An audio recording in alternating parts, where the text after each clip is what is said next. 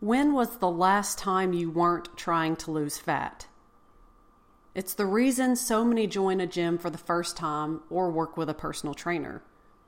It's the reason so many continue to work out year after year. It's the reason so many eat certain foods and vow to avoid others. It's the reason so many do cardio, try a new workout program, go on a new diet. The reason? Fat loss. I've done it too, as you know by now. There was a period of several years when every workout I performed and lengthy cardio session I endured was done solely to burn calories so I could, hopefully, shed body fat. I have to do a workout so I can lose this fat on my stomach. I'm really tired, but I can't skip this workout because I'll lose the results I've achieved. I need to do an extra workout because this week I overate. I have to work out as hard as possible. If I don't finish this workout exhausted, then I didn't push hard enough. Those thoughts, and many like them, constantly circulated in my mind. Every action in the gym revolved around fat loss, fat loss, fat loss, fat loss. Isn't that exhausting? Not only is it exhausting, it's debilitating to think fat loss is the only reason to move your body and strength train week after week month after month, year after year. Countless women, unfortunately, have a similar story. One example comes from a member of a coaching group who echoed a similar experience.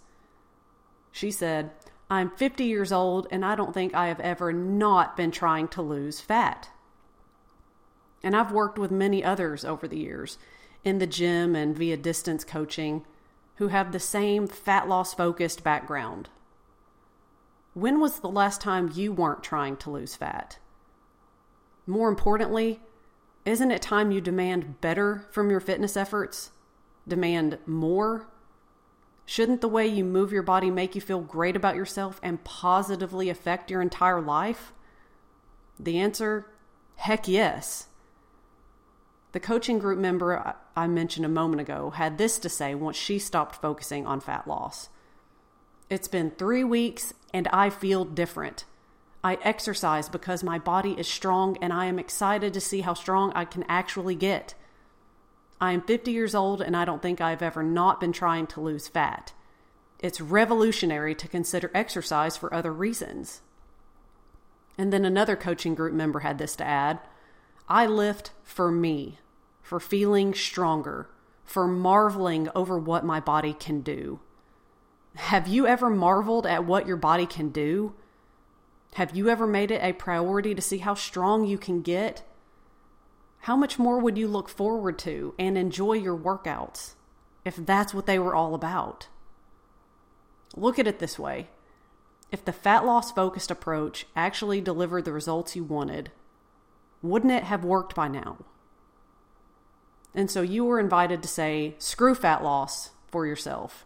Forget about trying to torch or incinerate body fat or the host of other hyperbolic terminology that describes burning calories, and choose instead to focus on getting stronger.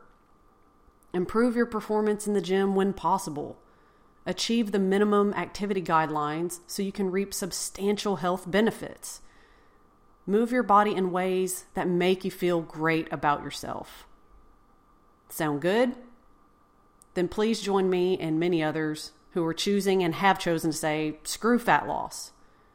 You can get the details of the complete guide and program if you go to niashanks.com forward slash shop, scroll down, click the information about screw fat loss, check it out, see if it's right for you. I hope you consider joining us. Thank you for listening.